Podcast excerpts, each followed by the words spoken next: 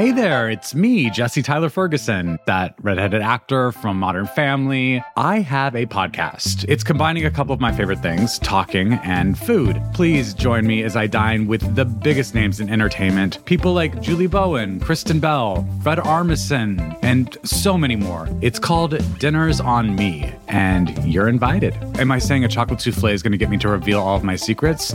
Yeah, I am. Listen now wherever you get your podcasts.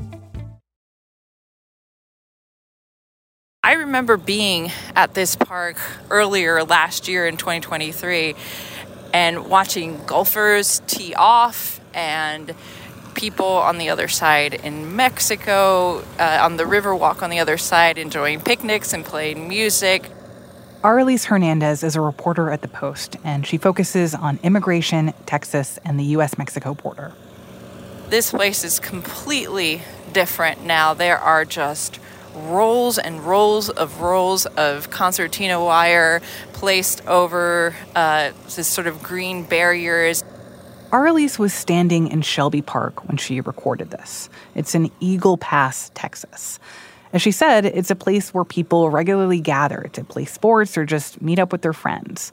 But in January, it was seized by Texas Governor Greg Abbott and he ordered the installation of razor wire, which has made it harder for migrants to cross the river at Eagle Pass.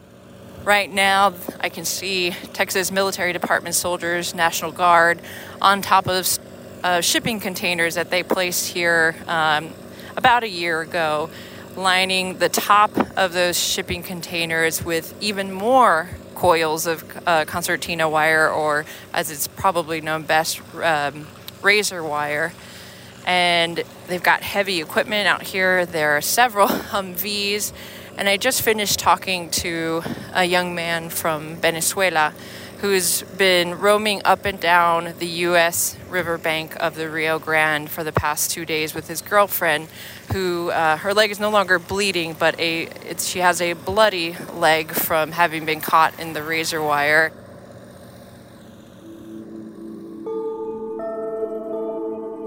U.S. Border Patrol wants to be able to cut the wire to reach the river and aid migrants in distress. The U.S. Supreme Court has ordered Abbott to allow that, but Abbott's troops are installing even more wire. The result is a standoff in Eagle Pass between the Texas National Guard and federal U.S. Border Patrol agents. And Abbott's actions have defied not just the Biden administration, but the federal government's authority to control the border.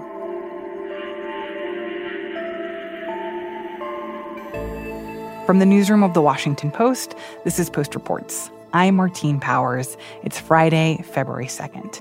Today, Arelis explains how a small Texas border city became a symbol of the partisan fight over immigration, and how this standoff is raising new questions over the powers of states versus the federal government. So tell me a little bit about Eagle Pass. Where is it and what are some unique things about it? Eagle Pass is a border community, border city, about 140 miles uh, southwest of San Antonio. It's kind of an isolated town. It's the largest community in Maverick County, Texas, which has about 74 miles of, of riverfront. It's a binational community like many other uh, border cities. Its sister city on the other side in northern Mexico, Coahuila, is uh, Piedras Negras. And so these two communities are super close in terms of the workforce that they share, the economies they share, and the fortunes and histories that they share. Um, Eagle Pass, as of late, really the last two or three years, has sort of become the backdrop to the migration crisis at the US Mexico southern border, in part because of the huge numbers of people who cross. It's a relatively safe place to cross from that part of Mexico um, but also because Republicans have made it the backdrop of many of their policies, stances, rhetoric uh, with regards to the border. And then we get to the last few weeks where this town really seems like it's at the center of what's looking like a standoff between Texas Governor Greg Abbott and President Biden. How did that happen, and what has escalated of late that has made this the center of so much controversy? Well, recently, Governor Abbott has made a big deal about the razor wire and Border Patrol. He's placed, you know, unspooled thousands of layers of razor wire on the Eagle Pass riverfront with the purpose, in his mind, to deter migrants and Border Patrol because they need to reach migrants who are in the water who might be distressed or whatever the case might be, have been cutting that wire. That conflict led to a court case, and now Texas National Guard, uh, Texas Department of Public Safety, state troopers will not let Border Patrol into about two and a half miles of, of Eagle Pass riverfront. So I want to go back and understand a little bit more about where Texas Governor Greg Abbott is coming from here. What is he trying to accomplish with this razor wire? And what are the other attempts that he has made in the past to um, try to stop people from coming over the border? He's arguing that the Biden administration is not following the law, not following federal immigration law, and not defending the borders of Texas. He's used words like invasion and, and other kinds of language. But it, including the people coming across the border are cartels and gangs and smugglers and human traffickers. And as a result of his argument that Biden has abdicated his responsibility at the border, Texas has a responsibility to fill that vacuum. And this is part of what is called Operation Lone Star, right? Can you talk a little bit about that and um, what that is, what Abbott has, has been doing? So, Operation Lone Star, which was launched in March 2021, was this multi billion dollar program to surge uh, personnel to the border, state troopers, uh, Texas National Guard. And we have the Texas Department of Public Safety that uh, we've launched what's called Operation Lone Star. And the Texas Department of Public Safety, they are stepping up to assist and trying to secure our border. And part of that is also just in response to constituents who are tired of dealing with sort of the effects of, of migration on their communities, particularly rural communities, ranching communities, uh, where many folks who are trying to evade Border Patrol are traversing. So, as it stands right now, can you just describe to me, like, what does it look like in Eagle Pass? And, like, where is this razor wire? What's happening around the razor wire? What's happening on both sides?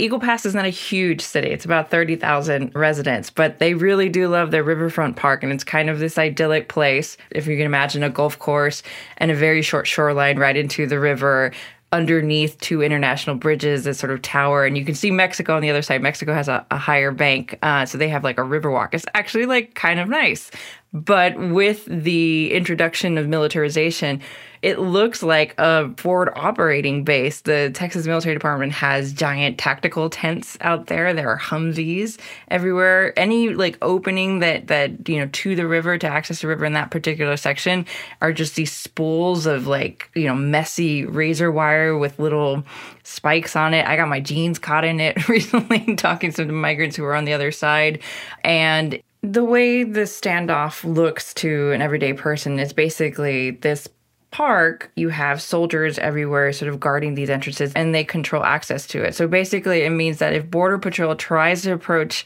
the park or tries to get access to the park and it's not, say, an emergency situation, they're turned away.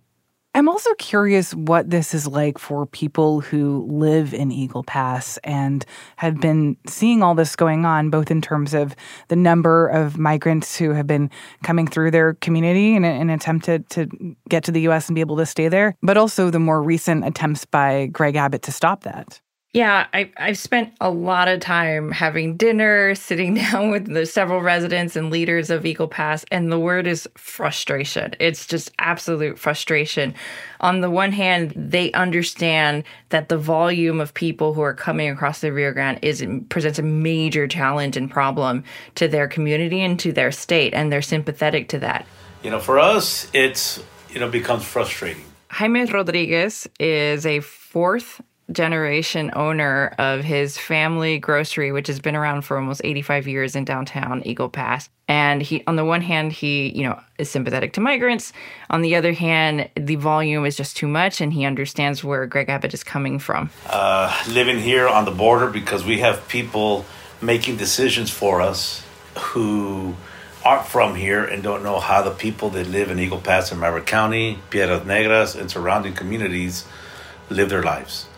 Uh, they take they're taking our, I guess, way of life and dictating to us what we can do with our own personal lives.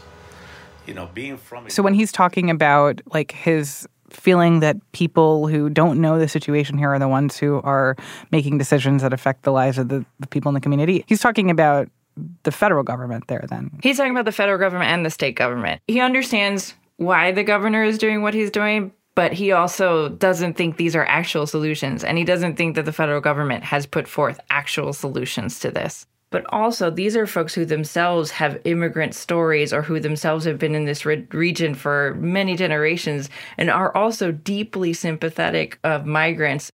The razor wire has hurt a lot of people. A lot of people try to get over it, try to get under it, try to get through it, and end up with cuts. They've been in the hospitals. or hospitals are had seven, eight hour waiting times for people to get their feet sewed up, and and then these people don't pay. They they don't have any money. They don't have any insurance. So I spoke to Mike Garcia, who's a longtime member of the Chamber of Commerce and a retired insurance salesman here in Eagle Pass. He's a Republican and supports much of what Greg Abbott has done at the border, but is cognizant of the impact that it has on migrants and also on the resources in his community. So it's been a, a drain on the resources locally as far as as what uh, what's happened here. Mm-hmm. The other thing with all the migrant influx, the drain on the people at the CBP having to go process, you know, five six thousand people they had to close the, the lanes that do the inspections, and that's why the bridges had to close. And people in Mexico had 8, 10, 12 hours, 15 hours of waiting time because they had one lane open. I mean, their park has been taken over. This was a, a, park that was central to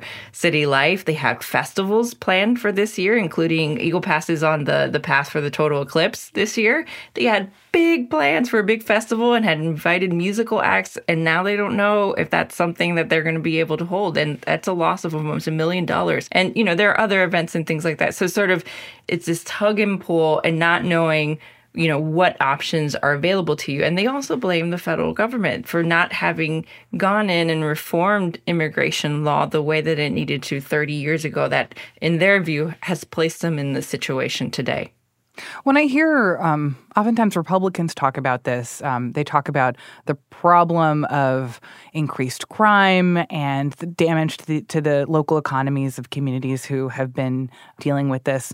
To what extent was that reflected in the conversations that you had with people in Eagle Pass? The impacts of migration on a community like Eagle Pass and its residents is myriad. On one hand, there are a lot of anecdotal stories about items being stolen, about break-ins to properties. The more rural you areas uh, have a lot more of those kinds of reports, but there isn't sort of a measurable metric that I've seen or that anyone's been able to provide locally whether like crime itself is going up. There's absolutely a perception that crime is going up, but whether data supports that is is a complete other question. In other ways, the fact that all these people are in Eagle Pass in hotels, eating at the restaurants, you know, participating in the local economy has actually been really great for them. But a lot of their ambitions look toward Mexico. They want to increase trade and commerce with Mexico. And as long as this is a situation that captures the imagination of both federal and state officials, they see that as a threat to their future economic fortunes.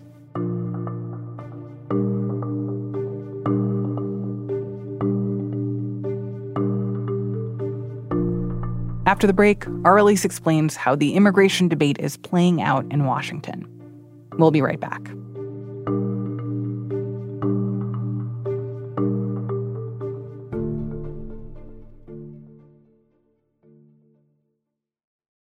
If you're looking for a smoking gun, I can absolutely guarantee you, you will not find it. In October 2001, a series of letters filled with a deadly powder called anthrax were dropped into the U.S. mail system. What started as an unprecedented case turned into an unsettling mystery. Who sent these deadly letters? And why? From Campside Media and Sony Music Entertainment, I'm Josh Dean, and this is Cover Up Season 4 The Anthrax Threat. Available now. Hey there, I'm Dr. Maya Shankar, and I'm a scientist who studies human behavior. Many of us have experienced a moment in our lives that changes everything, that instantly divides our life into a before and an after. On my podcast, A Slight Change of Plans, I talk to people about navigating these moments. Their stories are full of candor and hard won wisdom. And you'll hear from scientists who teach us how we can be more resilient in the face of change. Listen on the iHeartRadio app, Apple Podcasts, or wherever you get your podcasts. So, Arelis, let's zoom out for a second. Um, of course, this feud between Governor Abbott and the Biden administration is heating up at the same time that the Senate is debating funding over aid to Ukraine, and Republican senators are linking that with funding to stricter immigration measures that they are seeking. So, can you tell me a little bit about what's happening there and how what's happening in Texas is tied, and specifically in Eagle Pass, is tied to this larger debate in Washington? As I understand it, there's quite a bit of wrangling happening right now uh, in the Senate. They're continuing to push forward with some negotiations on on border everything from you know how much money is distributed for relief to communities to you know how many border patrol uh, agents they they want to hire in addition on the other hand you have the house and speaker mike johnson who signaled that the border you know bill is is dead and that's something that they they're not going to support and you know that they're willing to wait this out until Trump, in their words, becomes president so that he could deal with the situation in, in his way. Um, one of the things that Biden has signaled about, you know, his willingness to to move forward with a border bill would be to shut down asylum. Um, that would be huge. Um, many, many of these people who are coming are in fact asking for protection, asking for asylum under any number of situations. And the reality is that the majority of these folks do not qualify or might not qualify for asylum. However, it is our law that they have the right to go through that process, to speak to an asylum officer, to have their cases adjudicated. And that process right now is what's, you know, backlog, that three to four years and and once someone's been in this country for about that time, it's still sort of a really difficult proposition at the end of a four year long process to say, actually, you don't qualify. I know you've made a life. You might have even had children. You might have even bought a house and gotten a really nice job, but you need to leave now because you know you don't qualify for asylum. I, I want to talk more about what Biden is saying here because I find that very interesting. And obviously, that's a pretty big shift from where he was at, what, three years ago? Um, when he says like his willingness to shut down asylum, I mean, would that mean that, you know, people who have been waiting for a long, long time in the U.S. would, um, would then be told that they need to um, leave the country years after they arrived? Or does that also look like actually just shutting down the border and not letting um, people come through. Essentially, like giving Greg Abbott what he's seeking, which is not letting you know large numbers of people come through these border towns. Well, yeah, it reflects a major shift uh, for Biden to Democrats and to the rest of his party. This is something that he would seriously consider. I want to remind listeners that, you know, immigration and asylum have been the thorn in the flesh of every, you know, administration, whether Republican or Democrat of the past 40 years or so. And in terms of shutting down the border, well, depending on what he means, if he's talking about shutting down asylum, that would essentially mean moving into a posture that anyone who crosses between ports of entry, so not at a bridge, not using other sort of remedies that exist, but cross in between and through the rivers and desert, those folks would probably be subject to expedited removal, would be immediately removed from the country or turned back. To do that, you need cooperation from Mexico. One of the things that the Biden administration has been pushing is the the countries that are sending these folks or from where they're coming from is working with them to be more aggressive in not allowing them to pass through nine different borders in some cases to get to uh, northern Mexico. Arelis, I'm curious from your experience reporting on the ground and having these conversations with people about where they're coming from in all this. Why do you think immigration has become such a political flashpoint? And what is it about this issue that has really resonated with elected officials and with the public, especially now? Well, that's a tricky question, Martine. I think Republicans realize that it's a humanitarian disaster that visually is pretty scary to a lot of people in this country who might have anxieties uh, about the kinds of people who are arriving, not just because of their, you know, racial demographic or whatever, but also because of this sense that things are out of control and that the federal government doesn't know who is actually coming to the country. And and I, I don't mean to interrupt you here, but I, I do want to point out that like I don't think that's just Republicans. I think a lot of like reasonable Democrats see the situation on the border, the numbers of people who are coming through, the fact that people are dying on the border, and say like this this also seems untenable. No, absolutely. I think, uh, and and when I say people who have these anxieties, I, I do want to point out that like the mediatic argument here is that you know the folks who want on all sides who want to see changes on the border have done a good job of, you know, wrestling the narrative around this, right? Like the images are undeniable. The experiences of individual people at the border are undeniable, right? Like these are things that are very difficult to reconcile with, whether, you know, on a moral or on a humanitarian or on a legal perspective. Um, and if you already have this sense that the country is going in the wrong direction or that things are not prospering for you and your family, you know, seeing thousands of people who look different from you, who speak a different language, who come from countries that might be hostile to this country, um, that would scare you. The Biden mm-hmm. administration has allowed this to happen. The other side has allowed this to happen to some degree because they're not making the other arguments, right? Or explaining how immigration works. A very influential uh, borderlander down here is IBC Bank President uh, Dennis Nixon.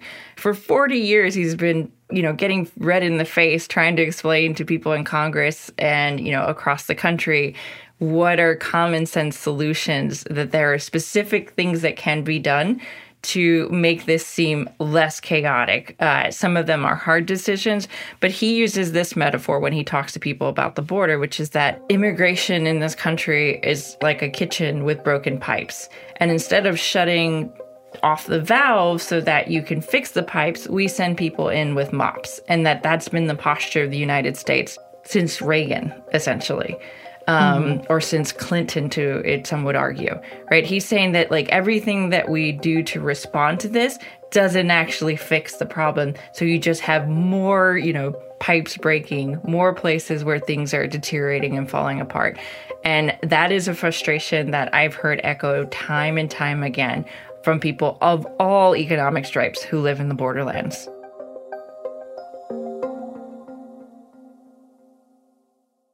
I also want to come back to an issue you raised earlier in the conversation this question over who has jurisdiction over the border, whether it is the federal government, whether the Texas National Guard can say, look, like because of the the urgency of this situation, like we can be here and, and take over control of the border.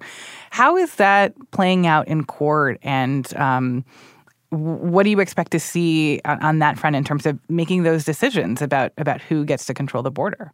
Immigration enforcement and border protection is an enumerated power of the federal government in the Constitution. In talking to constitutional law experts and scholars, they would tell you that Abbott and Texas does not have a leg to stand on. This is a part of what they do. They have no jurisdiction here.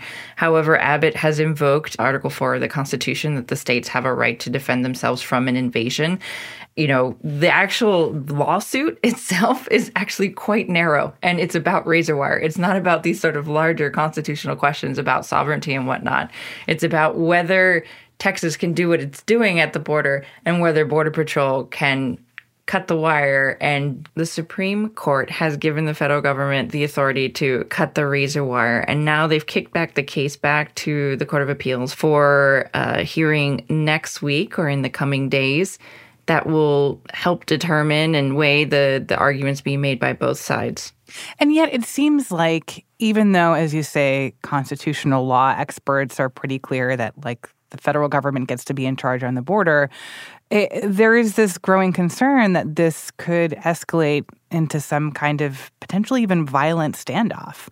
Can you talk a little bit about what some of the kind of concerns are that you've heard or why people think that there might end up being some escalation in the kind of standoff between federal troops and Texas troops? Yeah, University of Texas uh, law professor Steve Vladeck takes this these moves by Texas incredibly seriously. We haven't seen this kind of standoff since desegregation. And, you know, something that has been litigated in the courts is now sort of become a physical manifestation, you know, with National Guardsmen blocking Border Patrol from reaching the river, which is their jurisdiction.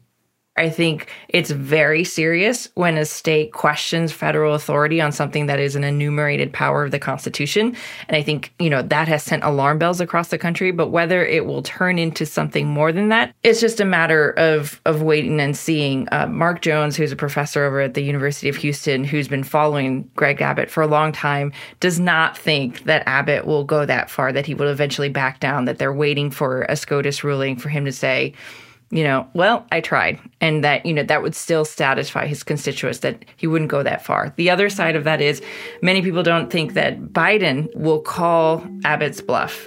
Biden has in his powers right now, if he wanted to, antagonize Texas by federalizing the National Guard, which means that he would activate U.S. Army folks and they would command those soldiers who are now out there at Shelby Park and conceivably, right, there is a scenario, there is a world in which the federalizing of the National Guard in Texas means that those same soldiers who put up that razor wire and put up those barriers would dismantle them under federal uh, U.S. authority.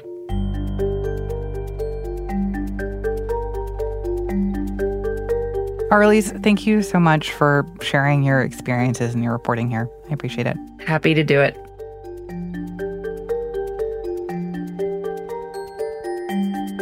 Arelis Hernandez covers the border for The Post. That's it for Post Reports. Thanks for listening.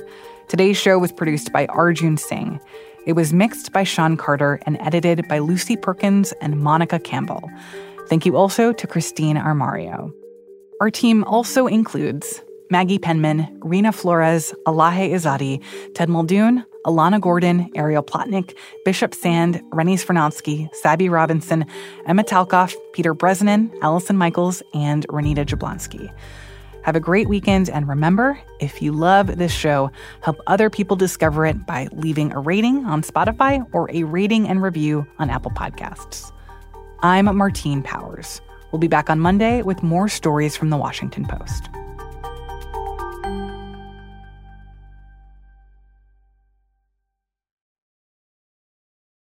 If you're looking for a smoking gun, I can absolutely guarantee you, you will not find it. In October 2001, a series of letters filled with a deadly powder called anthrax were dropped into the U.S. mail system. What started as an unprecedented case turned into an unsettling mystery. Who sent these deadly letters? And why? From Campside Media and Sony Music Entertainment, I'm Josh Dean, and this is Cover Up Season 4 The Anthrax Threat. Available now.